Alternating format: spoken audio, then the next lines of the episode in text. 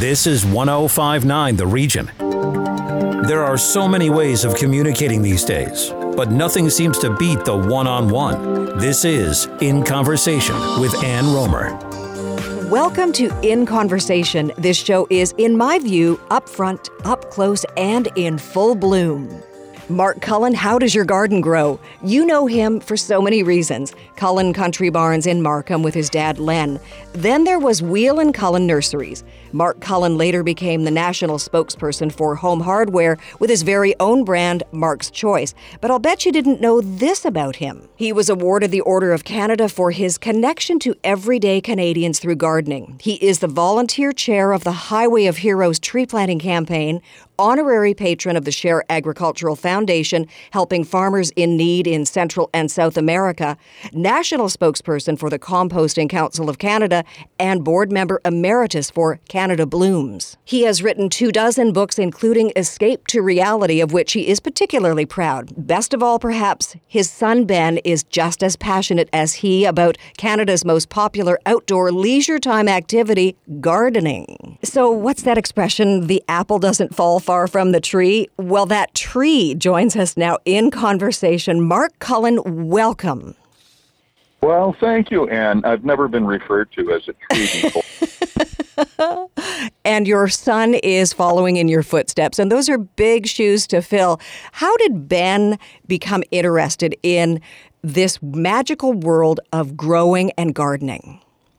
Well, that's a great question, and you know he's he's a millennial. He turns thirty in September, and his interest in my work and horticulture or gardening, as you refer to it, uh, really stems from two things. Number one, food, and he's so typical millennials this way. They have this intense interest in food, growing their own food, having control over the quality of the food that they consume, and the experience of engaging with nature through through the vegetable garden, the, the fruit trees, and uh, the berry bushes. That's one. And the other is the environment. And again, I think he's not alone where millennials are concerned. In fact, they're kind of dragging our generation along behind them, I think, and with this genuine concern and where we're going with the human treatment of the environment. And the garden provides a wonderful opportunity, in fact, many opportunities for us to make the world environmentally a much better place to live. I also think that it has helped in many ways a lot of us get through this pandemic. You know, to be able to when we're when we're in quarantine, we're self-isolating, we're isolating with our families through the worst of the pandemic, we would look out our front window or our back window or step out into our gardens and just go It's true. You know what happened? The pandemic advanced the growing population popularity of gardening by 10 years. So in a year and a half, we're all all of a sudden in the year 2030, and by that I mean Canadians were generate were had a growing interest in gardening. It's it's we've been on fast forward ever since for exactly the reasons you mentioned. So when did you first figure out that you had an ability, a talent to help make things grow? well, I thank my dad for that. um, my my father, uh, raised in North Toronto, uh, met a career gardener when he was delivering newspapers in his teens. His name was John Weall. He was 30 years older than my dad and a veteran of the First World War.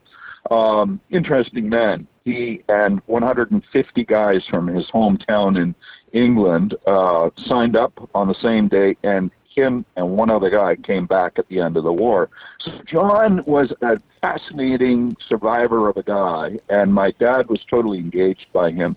He becomes a career gardener, my father, through John.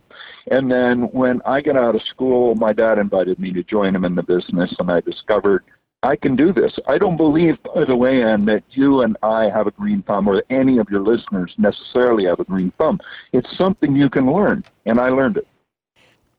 What is it that excites you about it, though? Obviously, the business, is interesting and intriguing, and you're an intelligent man. You always have been, and you take on projects and you make them work. So the business works and works really well. But what about that other side of it, the sort of leafy, greeny, touchy feely side of it? Where does that sit with you?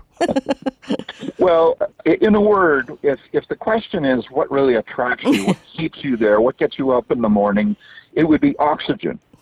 All of the oxygen we breathe comes from the green living world.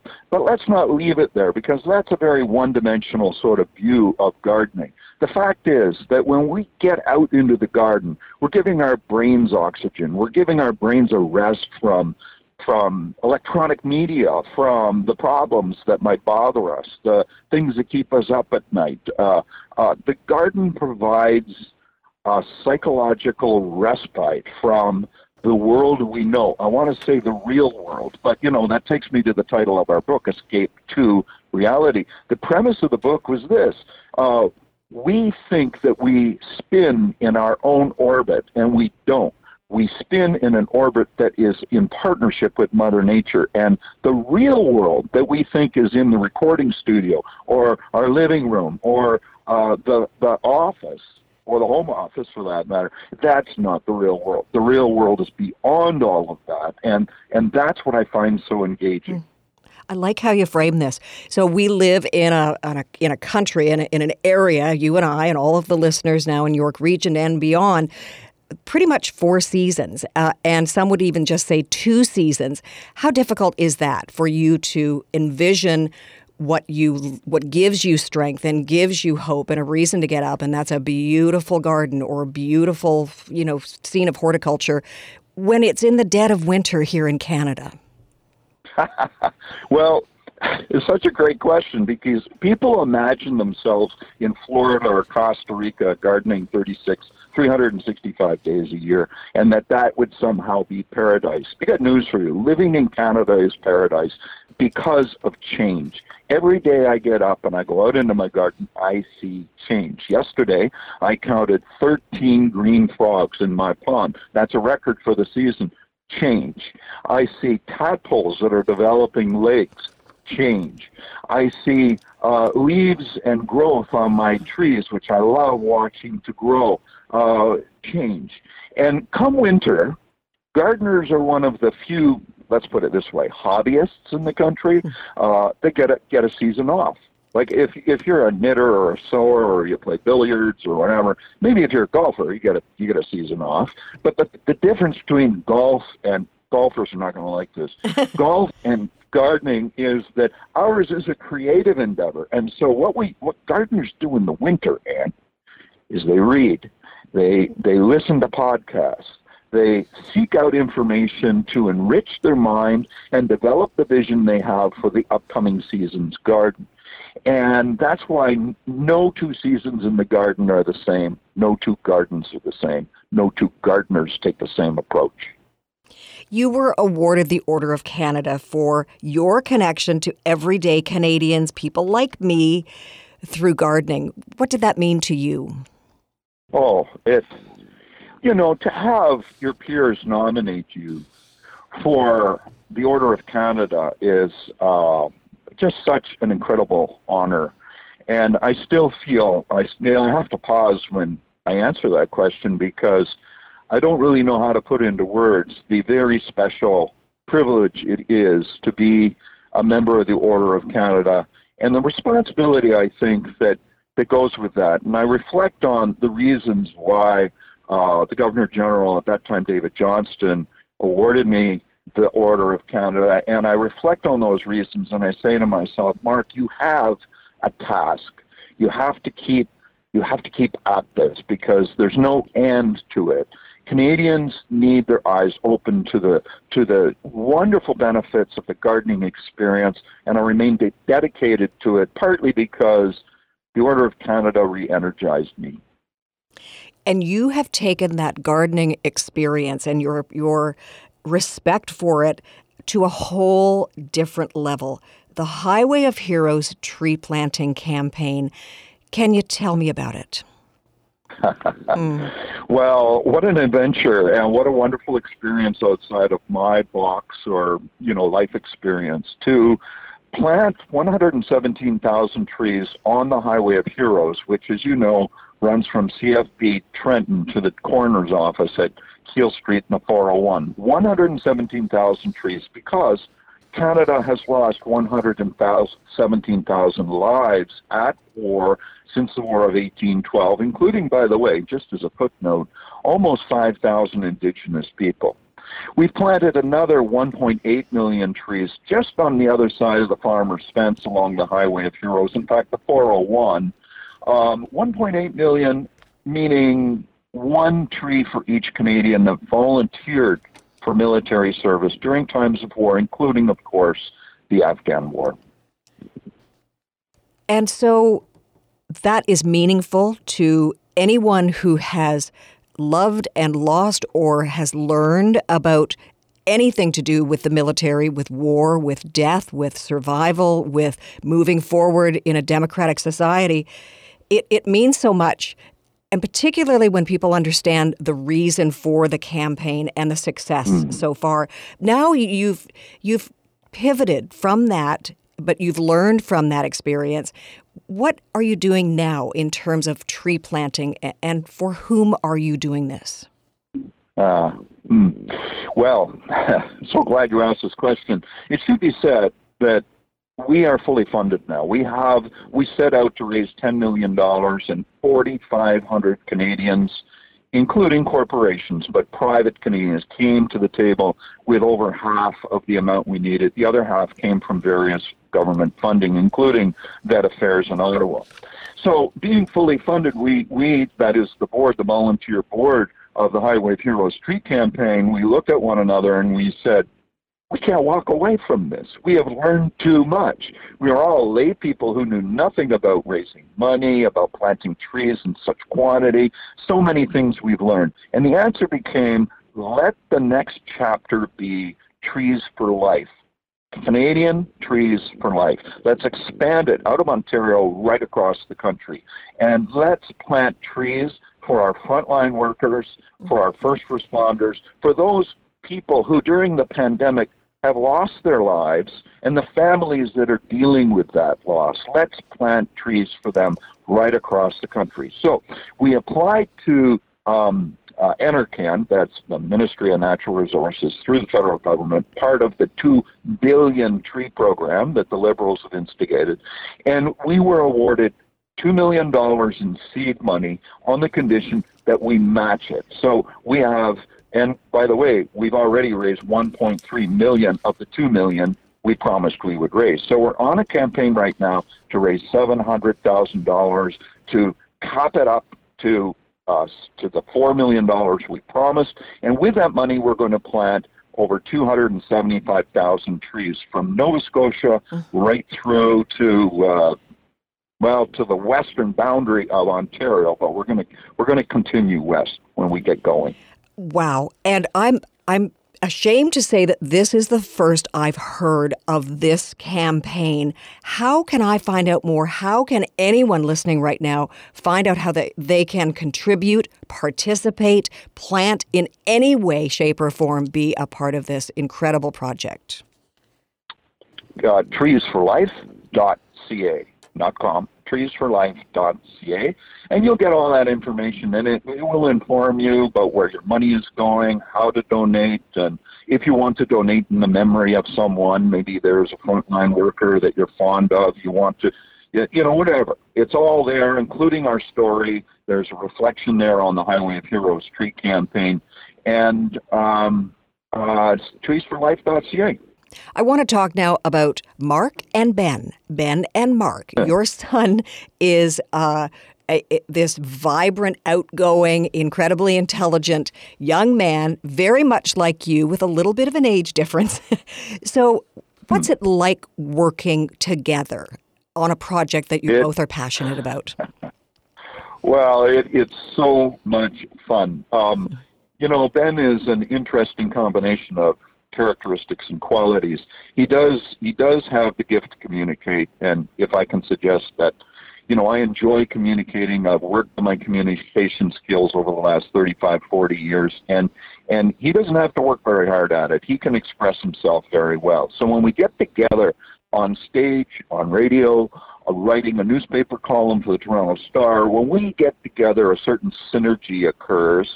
And I can only hope and wish for every um, parent and child that get together through a business, they have the kind of experience that we do. And I think the priority is fun. Like we just yeah. have fun, especially when we're doing live presentations and we're on stage. He gives me a hard time, I give him a hard time. we hug each other and we and we just love it.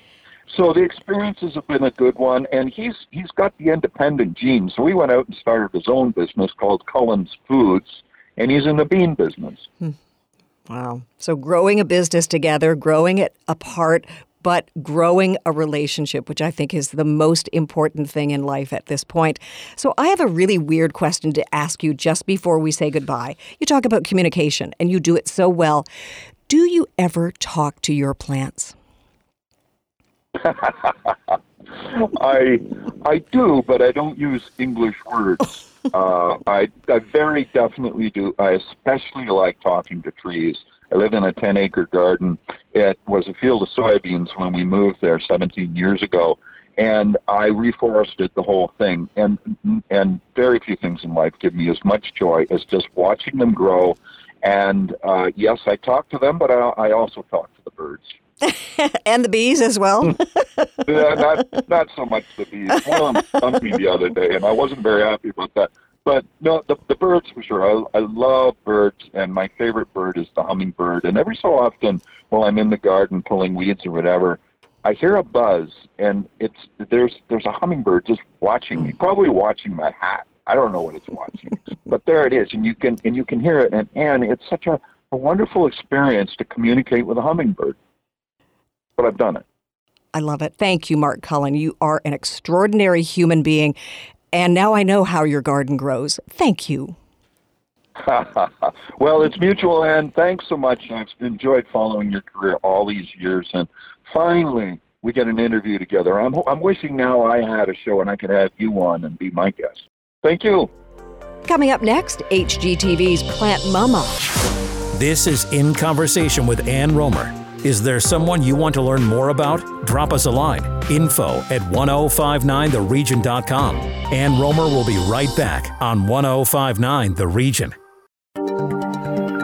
Welcome back to In Conversation with Ann Romer on 1059 The Region. From horticulture hero Mark Cullen in the business of growing now for decades to a young woman whose gardening career is just beginning to blossom. Amanda Roberts is HGTV's plant mama. A self taught nurturer of nature's great green gifts, she brings up bulbs like babies, always ready to raise young roots. She's patient with her impatience and finds it fun to fertilize her philodendrons. Amanda Roberts, aka Plant Mama, joins us now in conversation. So good to have you with us, Amanda. Thank you for inviting me, Anne. I'm so excited to be here. So, what is it that you love about indoor gardening?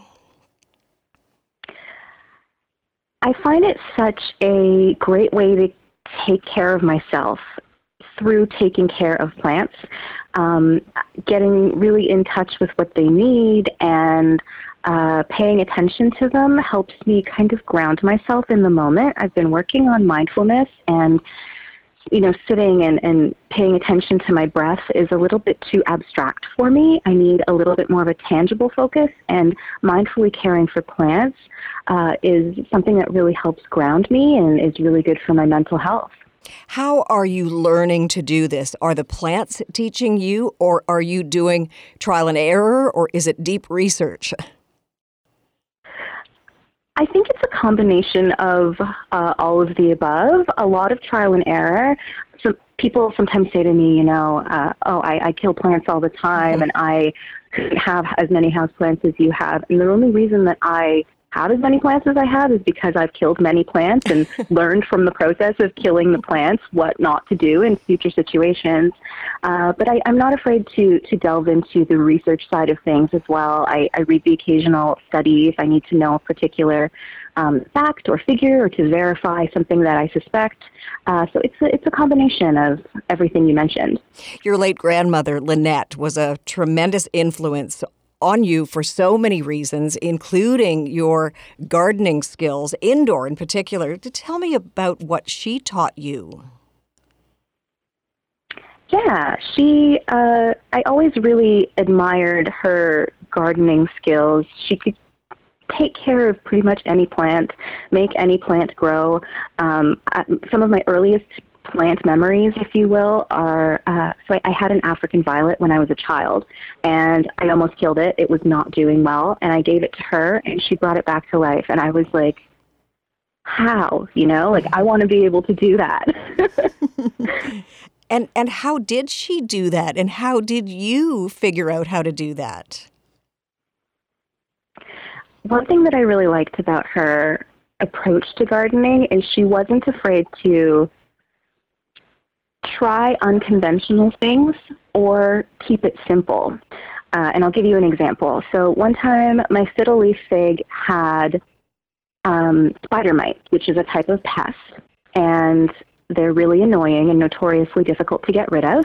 And uh, she was alive at the time, so I called her up on the phone and we were chatting plants. And I, I told her what was going on, and she told me to uh, spray it with the, the pesticide I was using, neem oil, and cover it with a plastic bag, which is genius because then it keeps the, the pests from going to other plants and instead gives the neem oil a chance to get rid of them on the plant.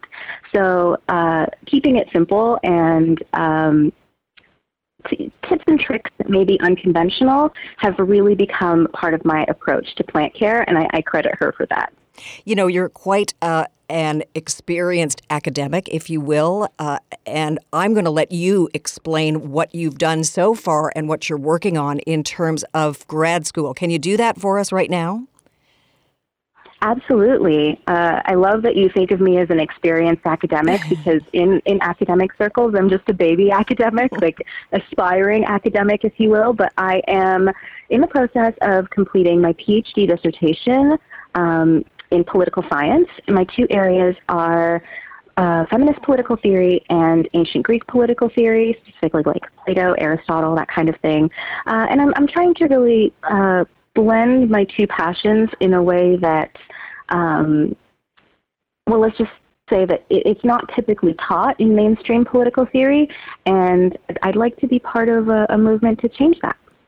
And your other passion, because there, there are three actually, and that is indoor plants are indoor plants. You are HGTV's plant mama. How did that come about? That's a really good question. Um, so I got involved uh, working with Corus, which is the, the parent company of HGTV Canada, um, writing for their uh, young millennial women brand Slice. Um, and I was doing some online writing for them, and then I moved into doing online writing for HGTV. And uh, with actually the pandemic, um, the team over at HGTV uh, Soda, they noticed that there was a trend where people were searching more about houseplants, plant care, uh, and I think it was part of a trend that was happening over the past couple of years in general, where houseplants were becoming more popular, especially with uh, my age group, with millennials. But with the pandemic, with people staying home, uh, with more time for hobbies and wanting to make their homes like cozy and comfortable, they saw that kind of trend really take off. And that's when they asked me to start making Instagram stories and content with them. And then earlier this year, they pitched the concept of an original web series called Plant Mama, and that's how it came to be. Oh, and I love it. Six full episodes. Season one is in the can, as we say, and it's all available online. So, what have you learned about the business of indoor gardening as the host of Plant Mama? Yeah, that's a really good question. Um, I've learned that there's a lot of space to build community. And the the online like social media plant community is really flourishing.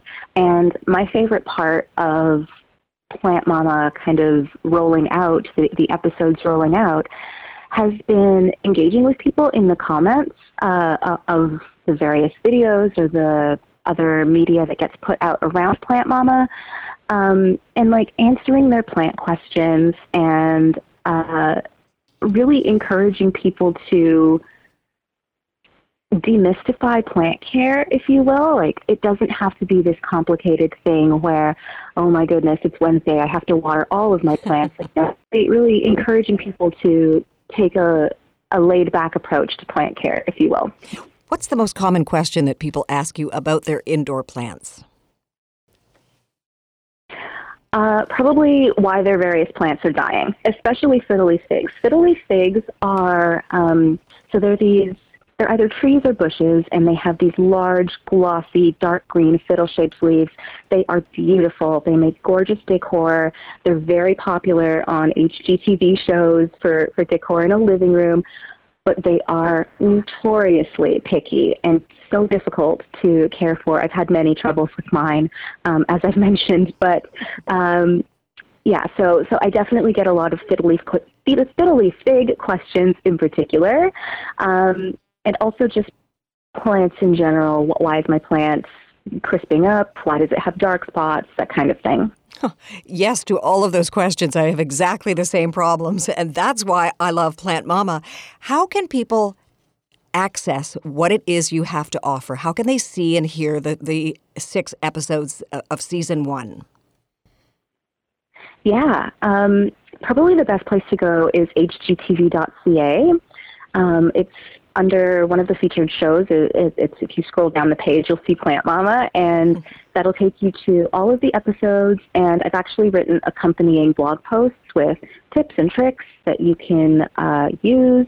The other option is to head over to my Instagram, which is at Yow Plant Mom, Yow Y O W dot Plant Mom, um, and I've shared the episodes there as well, and I continue to share like tips and tricks and suggestions and engage with people there. Hmm, I think you have a rosy future. Amanda Roberts, HGTV's Plant Mama, thank you so much for joining us in conversation. Thanks for having me, Anne. Wow, I now see why gardening is Canada's number one outdoor leisure activity. Enjoy. Follow In Conversation with Ann Romer on Twitter at 1059 The Region. This is 1059 The Region.